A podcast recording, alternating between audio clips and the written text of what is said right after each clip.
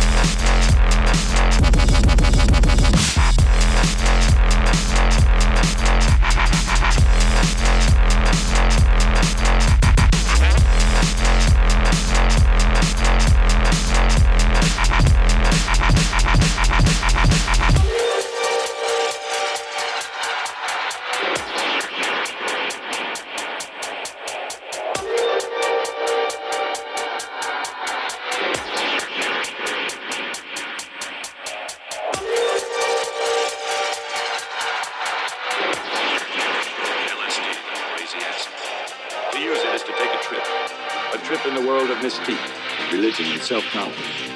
For others, it is a trip to the emergency ward of the nearest psychiatric hospital.